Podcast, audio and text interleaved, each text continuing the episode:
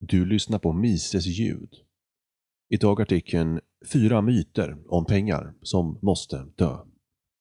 Författare Robert Murphy. Svensk översättning publicerades på mises.se 14 november 2021. Förutom möjligtvis ämnet internationell handel finns det inget ämne inom ekonomin med fler myter än det om monetär teori. I denna artikel kommer jag presentera fyra populära åsikter gällande pengar som lider av antingen tvetydighet eller bara ren falskhet. 1. Pengar representerar ett anspråk på varor och tjänster.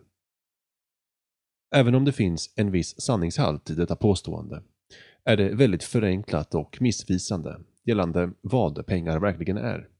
För det första, pengar är inte ett anspråk på varor och tjänster på det viset som en obligation är ett lagligt anspråk på framtida kontanta betalningar eller på det viset som en aktie är ett anspråk på ett företags nettotillgångar. Tvärtom är pengar en vara i sig.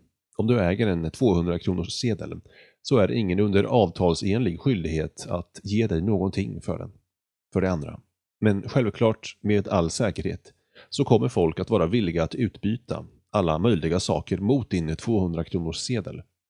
Det var ju därför du utförde arbete, eller sålde något för att erhålla den från första början.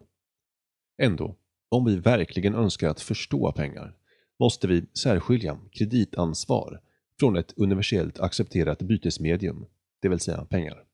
2. Pengarnas köpkraft är lika med tillgången på verklig produktion dividerat med tillgången på pengar.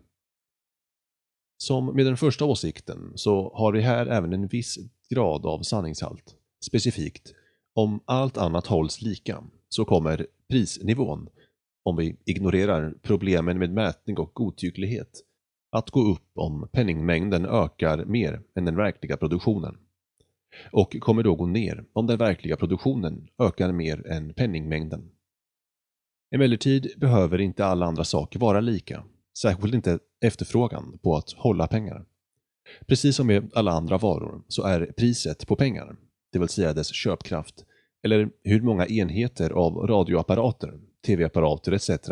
som folk erbjuder i utbyte mot enheter av pengar, bestäms av utbudet av kronor och samhällets efterfrågan på att inneha kronor. En given penningmängd kan vara förenlig med vilken prisnivå man vill, så länge man tillåts ändra efterfrågan på pengar. Som exempel, även om produktionen och penningmängden förblev konstanta, hade alla priser kunnat fördubblas om alla i samhället hade velat halvera sin köpkraft av sitt kontantsaldo. Hur är detta möjligt? Först tror alla att de sitter på för mycket kontanter och försöker därför att spendera dem. Men eftersom en handlare också tycker att de sitter på för mycket enas de om att sälja till högre priser. Om detta verkar konstigt för dig, så betänk. Även om du känner dig obekväm med 10 000 kronor i din plånbok, du kanske nyligen vann storkovan på ett kasino. Om någon kom fram till dig och erbjöd dig ytterligare 10 000 kronor för dina skor, hade du förmodligen tagit erbjudandet. Om vi bortser från alla komplikationer i världen som orsakas av osynkad tid, är det lätt att se att i den nya jämvikten där alla nöjer sig med sina kontantbesparingar har inget äkta förändrats. Istället har alltings enhetspris i kronor dubblerats. Så att även om antalet kronor per capita är de samma kan varje person nu bara köpa hälften så mycket av äkta varor med pengarna i sin plånbok. Denna typ av exempel, som jag hämtade från Milton Friedman, är såklart väldigt orealistiskt. Men det illustrerar mycket väl det faktum att priser inte är en mekanisk funktion av fysiska varor och sedlar. Däremot är människors subjektiva värderingar också kritiska. 3. Under guldmyntfot backas pengarna upp av något verkligt, medan under vårt nuvarande system backas de upp av tillit till staten. Återigen vill jag säga att jag sympatiserar med den här åsikten. Men när mina elever på högre nivå skriver något sådant på sina tentor måste jag göra poängavdrag för dålig precision. Strängt taget. Under en guldmyntfot är inte pengarna uppbackade av någonting. Pengarna är guldet. Så om vi har en stat som trycker papperslappar som är 100% inlösbara mot guld, så skulle jag inte klassa de papperslapparna som pengar, utan kanske pengacertifikat. Men detta är ändå ett litet problem. Min riktiga invändning mot åsikten som citerades ovan är att den förnekar att vårt nuvarande fiatvaluta verkligen är pengar. Även om jag som libertarian och österrikisk ekonom förrömmer USAs monetära historia och beklagar djupt det sätt på vilket allmänheten tvingades avstå från guldmyntfoten. Men ändå är det helt enkelt missvisande och felaktigt att förneka att de gröna pappersbitarna i våra plånböcker är äkta pengar. De uppfyller skolboksdefinitionen. Det är ett utbytesmedium som accepteras nästan universellt i en viss region. Ingen tvingar dig att acceptera gröna papperslappar när du säljer saker. Om du inte vill att någon tvingar till dig bilder på amerikanska presidenter. Ta bara en miljard dollar för allt du säljer. Faktum att regeringstvång, tidigare och nuvarande, är nödvändigt för att upprätthålla detta villkor är irrelevant. Cigaretter cirkulerade verkligen som pengar i lägena under andra världskriget, även om detta inte skulle ha inträffat utan den konstgjorda och tvångsmiljön som dessa handlare befann sig i.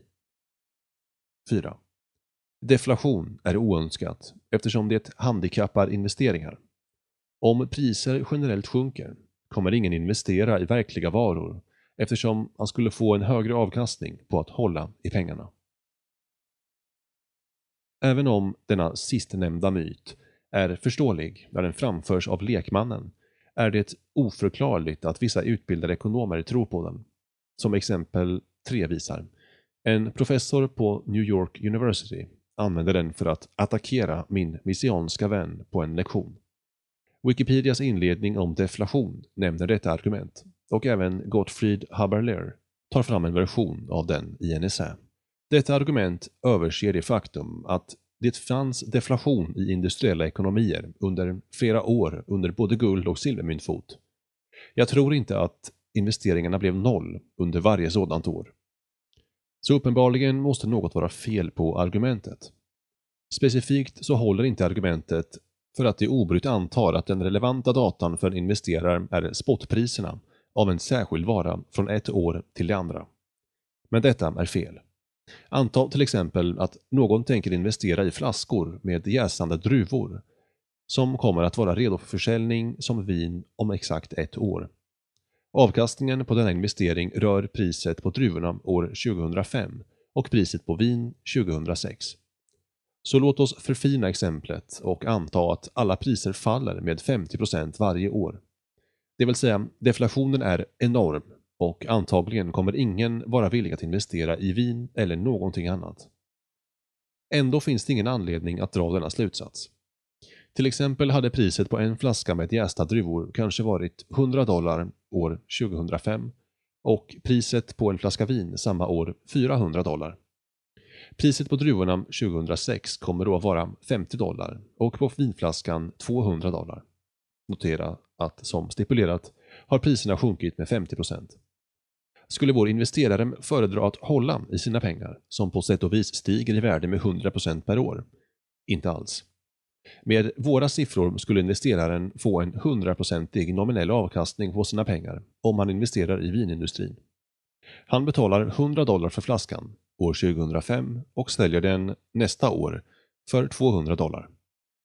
Hade vår investerare hållit i sina 100 dollar år 2005 så skulle dess köpkraft ha ökat från en fjärdedel av en vinflaska till hälften av en vinflaska. Men genom att investera sina pengar går hans köpkraft från en fjärdedel av en vinflaska till en flaska. När vi tillåter att priserna på kapitalvaror och råvaror anpassas till förväntningarna på deflation finns det ingen anledning till sjunkande priser som hindrar investeringar överhuvudtaget. Slutsats de flesta myter gällande pengar är lätta att slå hål på när vi förstår vad pengar är. Vissa av dessa subtila myter, speciellt den gällande prisdeflation, slås hål på när vi förstår den intertemporala prisstrukturen. På båda punkterna tjänar den österrikiska skolan oss väl.